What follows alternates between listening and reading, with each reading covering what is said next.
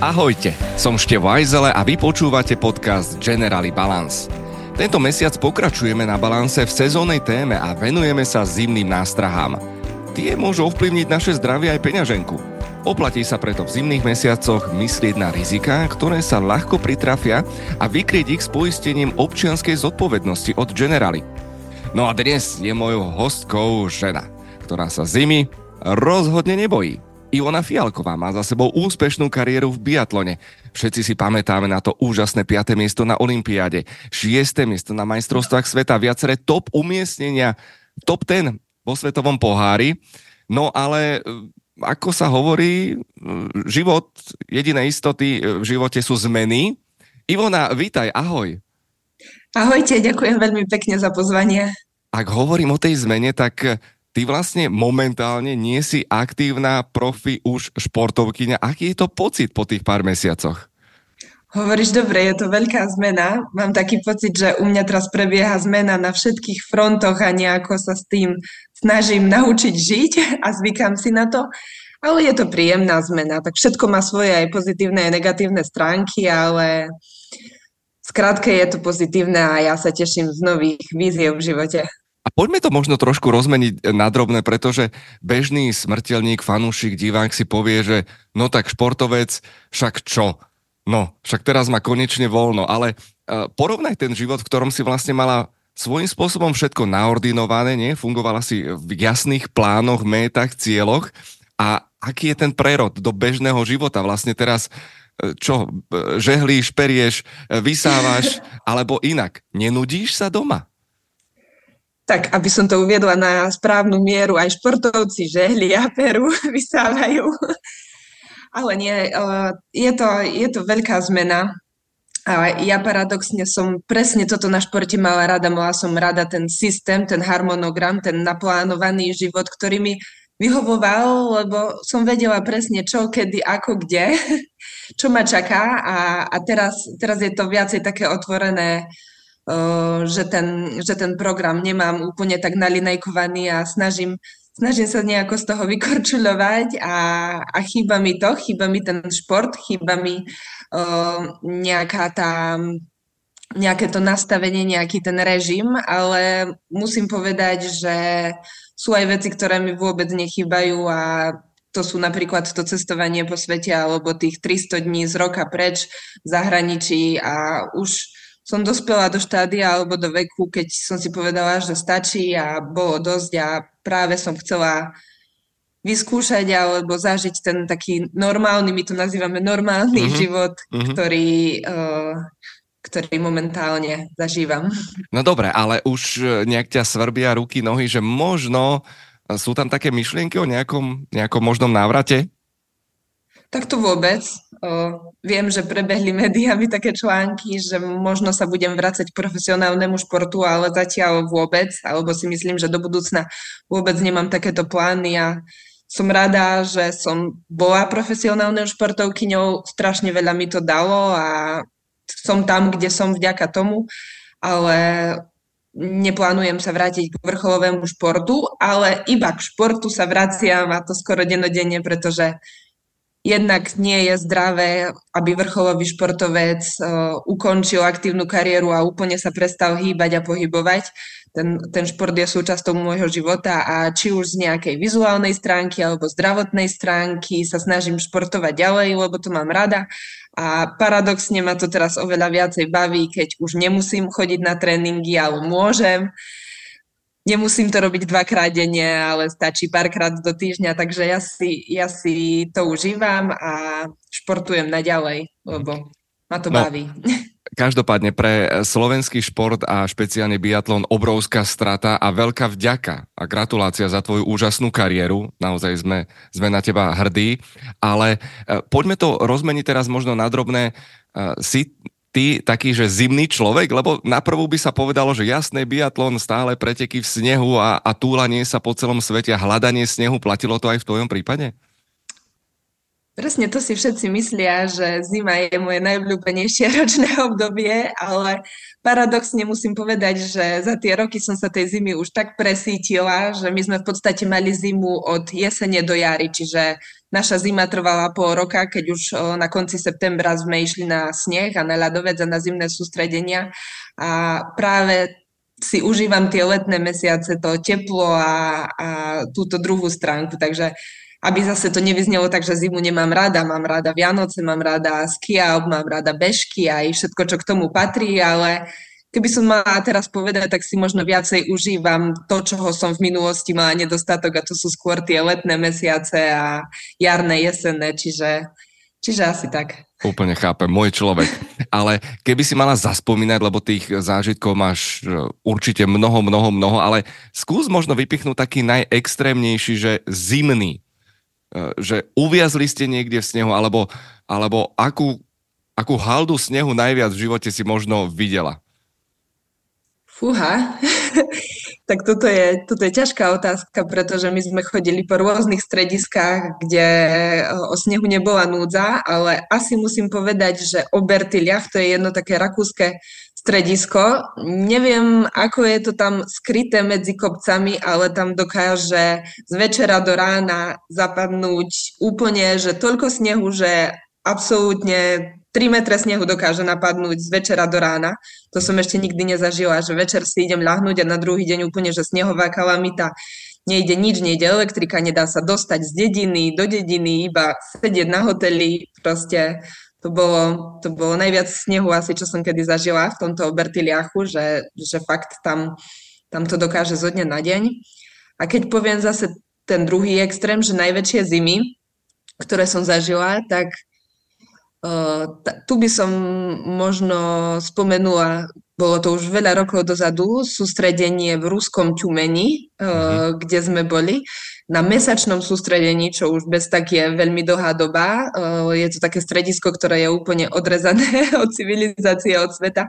A tam prišli také zimy, že bolo viac ako minus 30 a my sme týždeň nemohli ani trénovať, pretože to bolo už zdraviu nebezpečné, že by sme si spálili pľúca, čiže išli sme tam na zimné sústredenie, to bolo ešte v novembri, to mm-hmm. si pamätám, ešte pred prvým sveťákom a boli sme týždeň zavretí z toho mesiaca iba na hoteli, pretože tam boli viac ako minus 30 a nemohli sme ani vôbec výsť vonu, lebo, lebo by to zbytočne spôsobilo chorobu alebo nejaké iné mm-hmm. zdravotné problémy, takže to boli extrémy. No my eh, v balanse apelujeme samozrejme na zodpovednosť a teraz špeciálne v zime a ideme a skúsime rozdávať nejaké typy a, a schválne. Ja som absolútne antizimný človek. Ja som vždy neuveriteľne zababušený, kade ako, kade kde. Skús dať ty nejaké profi typy, čo tebe vždy pomáhalo, čo si musela mať vždy najviac zateplené. Ja samozrejme hlava, logicky, plešatá, ale ja si pamätám, že vy aj počas niektorých pretekov tých chladných, vy ste mali také špeciálne masky, alebo ste si lepili niečo na líca? Áno, to sme si lepili tejpy aj na uh, posledných dvoch olimpiádach. Na obidvoch boli také zimy, že sme si museli polepiť tvár, pretože uh, zamrzne nos, zamrznú líca a potom normálne je problém. Čiže mm-hmm. športovci, ktorí si chcú akože tak uchrániť tvár, si to polepia, ale sú aj takí extrémisti, ktorým to akože nevadí a proste idú, idú aj tak hlavne tí severania, uh-huh. tí sa zimy neboja. Ale čo by som povedala, také typy, no ťažko mňa sa pýtať na typy, pretože ja som veľká zmrzlina, mne sa smeje mne sa smeje aj priateľ, že ty si zimný šport robila, veď tebe je stále zima a to je pravda. Ja, ja sa stále naobliekam a v biatlone bol o to väčší problém, že my tým, že strieľame, tak sme proste na tie preteky nemohli ísť na obliekaní. Vždy sme museli ísť iba v tej kombinéze. A ja som mala najväčší problém vždy, že mi zamrzli nohy a ruky. To bolo akože tutovka. Uh-huh, uh-huh. Takže s tým som bojovala celú svoju kariéru, ale ak by som mala povedať nejaký tip, moja sestra stále spomínala, že všetko to ide od tela, čiže keď je dobre zateplené nohy, vršok, takže že by aj tie ruky a nohy mali menej mrznúť, že keď je stred tela dobre zababušený, tak potom aj tie končatiny menej mrznú. Takže vždy sme to tak brali, že proste čím viac terien si môžeme dať pod tú kombinézu, tak tým lepšie. Týmto pozdravujeme Paulínu, tvoju sestru, Fialky, naozaj úžasné duo a, a a fakt, že úžasné spomienky máme stále pred očami. Ale ešte prosím ťa, skús to rozmeniť nejako nadrobné teraz, keď uh, špičková športovkyňa, biatlonistka a vy s tými puškami, čo ste dokázali, akože wow, to mi odstrelovalo hlavu, ale zamrznuté prsty. A, babka vždy hovorila, nie, daj si ich pod studenú vodu. Uh, máš aj ty nejaké recepty, ako ste fungovali, alebo mali ste nejaké ultra špeciálne rukavice? Práve že vôbec, lebo my potrebujeme cit na streľbu, pretože polkilová spúšť, uh-huh. tam potrebuje človek mať cit v prstoch, takže veľmi hrubé rukavice sa nemohli mať, lebo biatlonista by nemohol strieľať. To je napríklad rozdiel medzi bežeckým lyžovaním. Oni sa môžu naobliekať, oni si môžu dať palčiaky na ruky a môžu tak bežať, kdežto my potrebujeme mať ten cit uh, v ruke. Takže boli rôzne triky športovcov, buď si dávali na prvé kolo ešte nejaké vrchné rukavice, ktoré sa pred streľbou zhodili, alebo sa natierali ruky rôznymi hrejúkami alebo hrejvými vástiami, alebo poznám aj takých, ktorí mali elektrické vykurovanie cez nejaký káblik natiahnutý do rukavici. Elektrické Že... vykurovanie? A to nebolo zakázané? A, a to ešte aj do, do nôh, do ponožiek na nohách. To si pamätám, že keď boli také extrémne zimy. Ale ja som to nikdy nepraktizovala, lebo to zavadzia. Každá takáto vec je proste vychýlenie od nejakej normy alebo od nejakého štandardu a to, tomu športovcovi zavadzia. Hm. Takže... Mm, Veľakrát som strieľala so zamrznutými rukami, no nebudem klamať a to je potom tak 50 na 50. Mm, chápem, chápem, ale toto je super tým aj pre bežných asi lyžiarov. A, a čo teraz vlastne, jedna vec je profesionálna stránka, tam samozrejme nesmieme zabúdať na ten, ten šialený stres a tlak a špeciálne spojený so strelbou, ale ako oddychuje Ivona? Fialková. Už si spomínala ten skialp, čiže také pijanko športy, to je to zrazu, e, kde dokážeš výborne vypnúť? Teraz myslíš po športe, ako v povrchovom športe? Áno. Tak určite najobľúbenejší skialp, bežky teraz v zime, ale v lete paradoxne strašne rada behám. To ma vôbec neprešlo. Nikdy som nemala veľmi rada bicykel a uh-huh. takéto veci, plávanie, bicykel, to nebolo nič pre mňa, ani postielka, nuka byť zatvorený, to, to boli pre mňa vždy muky, nikdy Ty sa mi to nechcelo. Môj človek, ale taká môj človek, úplne. Povinná, povinná jazda, ale strašne rada behám. A preto som si dala aj tento rok napríklad také výzvy, že nezvyknem si dávať novoročné predsavzatia, ale tento rok, aby som úplne nezlenivela, lebo bola by to škoda po toľkých rokoch driny, keby som sa úplne opustila, tak som si dala také ciele, že v zime by som chcela zabehnúť bielu stopu, mm-hmm. čo je 50 na lyžiach. Takže... Áno, to nie je málo. Kto to pozná, tak vie, že proste človek sa musí trošku udržiavať, aby to odbehol. A takisto na leto mám taký cieľ, že by som chcela odbehnúť v Košiciach medzinárodný maratón e, mieru. Čo? A, akože skromné ciele, wow. Akože 50 na lyžiach a potom 50 beh. Tak nebude to jednoduché, ale myslím si, že ešte to telo si pamätá, čiže kedy, ak nie teraz, Určite. ono nezabudne všetko, čo som natrénovala, všetky tie hodiny odlyžované a nabehané, takže myslím si, že keď sa trošku budem udržiavať, tak by som to mohla zvládnuť a paradoxne mi nejde vôbec o žiadny výsledok, ale skôr iba o ten pocit, že mám nejaký cieľ, aj keď už nie som vrcholová športovkyňa, mám nejaký cieľ a to ma motivuje sa hýbať, udržiavať a potom mám ten dobrý pocit, že som to odbehla no, odtajkla som si z nejakého možno imaginárneho vyšlistu, že dobre.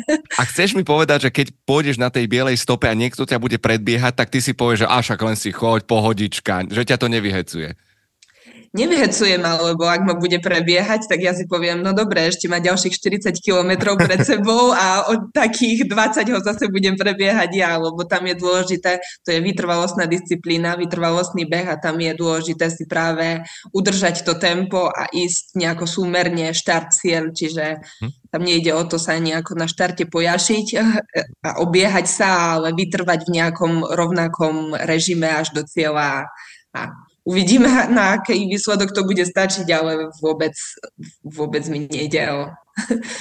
Krásne si zrekapitulovala, že vlastne udržiavaš sa aktívne uh, vo šmungu, ale mňa zaujíma, že či do toho sa ráta aj puška, že stále či chodíš strieľať. Alebo to už, no? E, pušku ešte stále mám doma. Ešte okay. som ju neodovzdala. Bola som naposledy strieľať na jeseň, ale priznám sa, že Chýba by ma to? to nejako lákalo extrémne, tak to nie. Akože skôr si zaspomínať, že keď idem na Kolieskové do Srblia si pobehať, ja zoberiem si aj pušku, zaspomínam si na staré časy, mm-hmm. ale že by, že by mi tá puška vyslovene nejako chýbala, tak to nie. A zase není žiadnym tajomstvom, prepáč, že som ti skočila do reči, nie je žiadnym tajomstvom, že ja v biatlone, moja silnejšia stránka bol ten beh ako tá streľba, tak možno aj preto mám skôr voči tej streľbe taký odstup a k tomu behu sa vraciam. Chápem, no ja len, že či ťa nejakí polovníci už nelámali k sebe do spolku po kariére, že by využili tvoje kvality. Zatiaľ ešte nečakám na ponuky.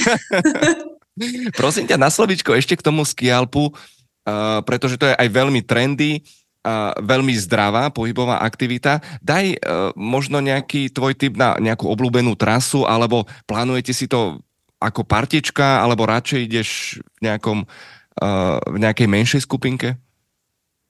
Mm. Tým, že ja som spod nízkych Tatier, tak pre mňa najčastejšie trasy sú Chopok a Ďumbier Chodím aj do Vysokých Tatier, ale častejšie mám pochodené tieto nízke Tatry a Chopok Ďumbier sú tie asi tie najbežnejšie vyšľapy, ale snažíme sa to obmieniať, lebo dá sa na to dostať klasickými turistickými traťami a potom už s priateľom poznáme kadejaké uh, také zašité chodníčky, takže uh, skúšame rôzne trasy, ktoré, ktoré sú, ale toto sú také tie moje najobľúbenejšie.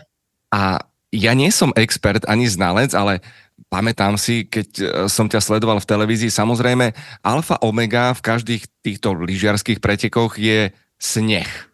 Čiže ty už e, vieš rozpoznávať aj rôzne druhy snehu, vieš sa tomu prispôsobiť, vieš možno naozaj hneď vyhodnotiť tú situáciu, lebo jedna vec je samozrejme to mazanie, ktoré je samostatná alchymia, ale ale ty už keď sneží, alebo prídeš na svach, ty presne vieš, že a, tak, ja neviem, toto je prašan, teraz to bude ľahké, teraz to pôjde ťažko. Tak samozrejme, to patrilo k náplni mojej práci, keďže my sme pred každým pretekom si vyberali špeciálne lyže na ten druh snehu a ešte mimo toho servismeni vyberali aj mázu na tie lyže, takže to už je tak tými rokmi zžité vo mne, že keď som sa ráno pozrela von oknom, tak som vedela, ježiš, budú ťažké podmienky, alebo dneska mhm. to pôjde rýchlo, dneska to bude ľahké, alebo bude ľad, bude sa na tom ťažko jazdiť. Takže to sme vedeli vyhodnotiť, lebo ako vravím, pred každým štartom sme si vždy 5, 6, 7 párov lyží porovnávali a vyberali tie najlepšie, takže tie podmienky snehové už mám v oku. A je to teda taká profesionálna deformácia, keď ideš na ten voľnočasový skialp, že rovno rovno sa postavíš tou lížou na ten svah a už hneď proste vieš, tak teraz na to pôjdem takto? Tak skiofy mám len jedny, takže tam si veľmi nenavyberám, ale mhm. viem, že či to bude ťažké, alebo to bude ľahké, či ma bude šmýkať, alebo to bude šlapať tak, mhm. ako má. Dohora. A zažila si aj nejakú nebezpečnú situáciu, alebo čo by si možno apelovala aj na bežných ľudí, na čo by si mali dať pozor? Už sme prebrali šťastie oblečenie, to je predsa alfa omega, byť správne a bezpečne uh, oblečený. Čo ďalej možno z tvojej strany? Tak ja si myslím, že ak sa bavíme o tom ski Alpe, a ľudia často chodia šlápať na zjazdovky, tak extrémne veľký pozor si treba dávať na tých lyžiarov, lebo nieraz som bola aj svetkom rôznej zrážky, keď tí skialpinisti si neuvedomujú vlastne, že idú po zjazdovke, ktorá je v plnom prúde a je tam kopa jazdcov vo veľkej rýchlosti, takže na toto si treba dávať veľký pozor, si myslím. A častokrát sú na týchto, či už v nízkych alebo v Tatrách vysokých, zlé podmienky, zlá viditeľnosť a človek to nedokáže úplne tak vyhodnotiť a hlavne keď ide na trasu, ktorú dobre nepozná. Takže byť ostražitý a ohľaduplný hlavne aj voči tým ostatným a častokrát aj tie, uh, tí domáci miláčikovia, ktorí chodia na ski spolu s, uh, spolu s pánom, tak uh, sú pustení alebo, alebo proste behajú okolo a je to nebezpečné aj pre tých lyžiarov, aj pre tých skialpinistov. Ja sama to viem, lebo mám domáceho miláčika, mm-hmm. Dennyho, ktorého rada brávam so sebou, lebo je to taký môj parťák, že keď už mám ísť sama, že nechce nikto ísť so mnou, tak zoberiem Dennyho, ale to, treba na to dávať pozor, lebo je to je to síce opletačka s ním, je to s ním náročnejšie, ale jednak bezpečnosť a jednak aj tá ohľadúplnosť voči ostatným. Mm-hmm. No tak e, konec koncov psík, však to je už v podstate malé chlpaté dieťa, naozaj. Tam treba dávať veľký pozor. A dotkneme sa ešte témy, ktorá mňa tradične tak zaujíma, pretože život profesionálneho športovca je pomerne asketický, špeciálne čo sa týka jedálnička, čo sa týka stravy. Vnímaš ty teraz na sebe, že si dopraješ viac, alebo čo sú také naopak pokrmy, ktoré si si musela možno odopierať? Ja to stále vravím, že ja som si neodopierala nič, iba som poznala ten správny čas, že kedy čo môžem, alebo kedy je čo vhodné jesť. No Vôbec tak hovor. Som, vôbec som nemala, že nejem sladké, alebo nejem chlieb, alebo, alebo proste takto, len len som sa zameriavala, že keď máme rýchly tréning, tak som viacej išla do cestovín, do ryží, do sacharidov. Keď bolo proste vytrvalosť alebo pred voľnom, doplnila som tie bielkoviny. Väčšinou na večer. Mne to sedelo, že som proste bielkoviny doplňala na večer, sacharidy na obed, pretože sme mávali vždy dvojfázový tréning a ten ľahký obed je základ pre ten poobedňajší tréning. A večer, keď je čas na to spracovávanie bielkovín, tak som si dopriala to meso, ale hlavne kvalitné. To, to, tým sa snažím riadiť aj teraz, že neodopieram si nič, ale ide to skôr do tej kvality potravín. Mm-hmm, to, okay. to je taká alfa omega, ktorú, ktorú som sa naučila a ktorú sa snažím dodržiavať. A paradoxne musím povedať, že teraz ako som skončila so športom, tak uh, chcela som akože pokračovať v tom mojom režime, ktorý som mala, ale tým, že mám výdaj štvrtinový, ak vôbec, oproti toho. Počítaš si kalórie, áno. Keď som bola vrcholová športovkyňa, tak mi nejako nepúšťa. Normálne by som sa chcela stravovať tak, ako som sa stravovala predtým, ale vôbec nie som hladná, neviem, neviem, čo mám robiť.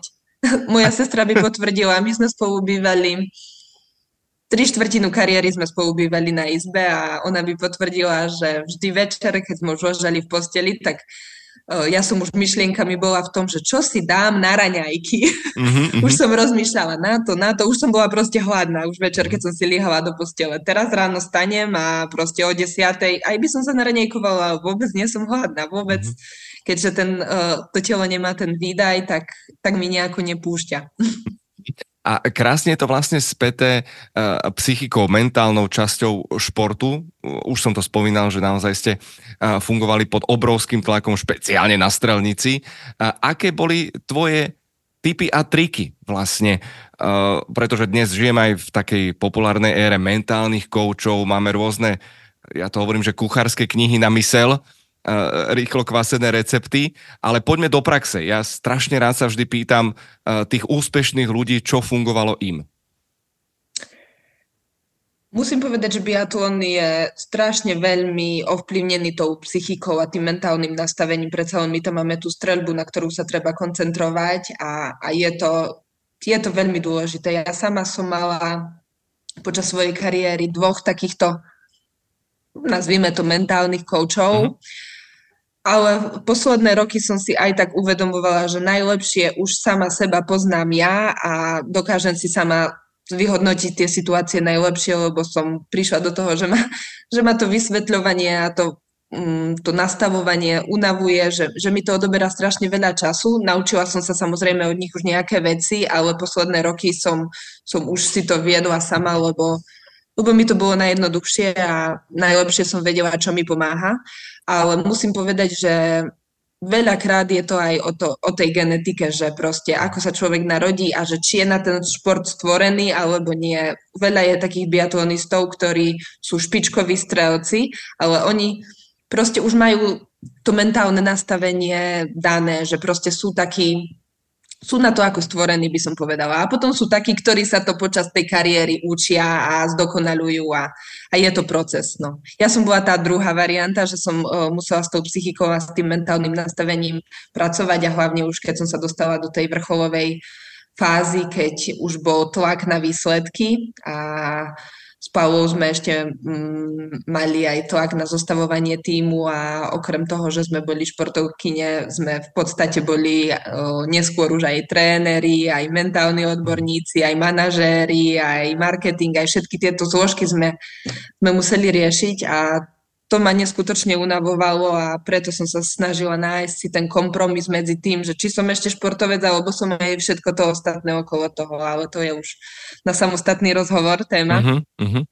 Ale bolo to náročné po psychickej stránke a, a aj to bol možno jeden z tých viacerých aspektov, prečo som sa už rozhodla ukončiť kariéru, že už som toho mala dosť. Predsa len je iné športovať vo veľkej krajine, bohatej, kde majú, kde majú všetko zabezpečené ako v takejto menšej, kde, kde ten športovec musí mimo to, tej svojej náplne práce riešiť kopu iných vecí a, a to odoberá veľa, veľa energie a aj toho mentálneho úsilia. Mm-hmm. Ďakujem veľmi pekne za tvoju otvorenú spoveď a krásne si to vystihla aj v tom, že každému funguje niečo úplne iné a, a, a dôležité je sa z toho vlastne nepototo. Je to stále len práca aj s tou psychikou. Ja by som ale rád našim poslucháčom a poslucháčkam priblížil ešte z toho vrcholového športu podľa mňa tu to je absolútna fascinácia tá vlastne príprava, keď vy sa blížite na tú strelnicu. Skús možno tak nejak zavrieť oči a povedať nám svoju rutinu, lebo ja čo som počul, tak vlastne už len ten systém dýchania, ako ste mali nastavený, vlastne ten spôsob, ako sa naladiť, koncentrovať, čo všetko si musela urobiť, na čo si musela myslieť, ako pripraviť svoje telo na to, aby si bola úspešná.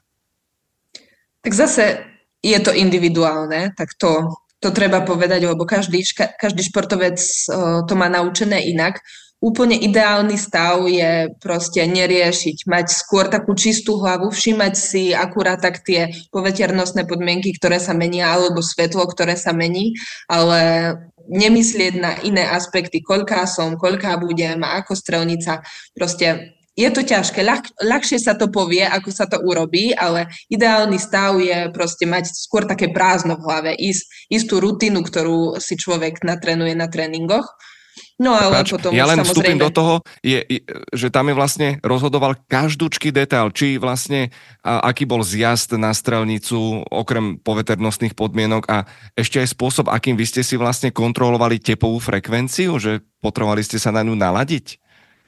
Áno, samozrejme, tak každé stredisko je iné a my na to máme pred pretekom oficiálny tréning, neoficiálny tréning, aby sme si to stredisko prešli, prešli sme si tie zjazdy, prešli sme si, že ako veľmi treba pre tou strelnicou zvolniť, ak, ako tam väčšinou fúka vietor, ako sa láme svetlo a proste na to sú tie tréningy pred pretekom, aby si športovec na to dané stredisko urobil taký obraz a proste si nastavil, čo presne budem v tom preteku robiť.